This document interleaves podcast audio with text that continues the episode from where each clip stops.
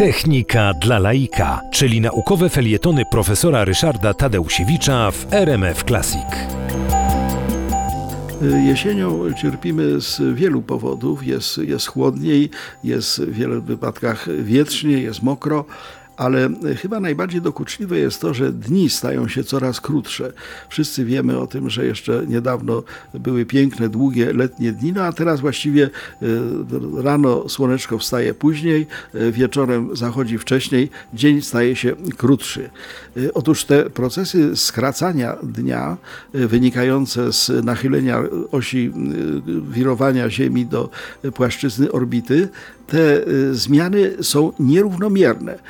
Wydaje nam się, że ubywa dnia i od strony ranka, i od strony wieczoru.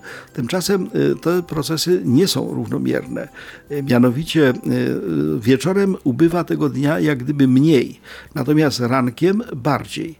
Dokładnie jest taka sytuacja, że zachody, zachody, które są coraz wcześniejsze i w związku z tym no, dokuczają nam tym wczesnym, wczesnym zmierzchem, te zachody przestaną być coraz wcześniejsze już 13 grudnia, a więc już niedługo zachody będą późniejsze, wieczory się wydłużą.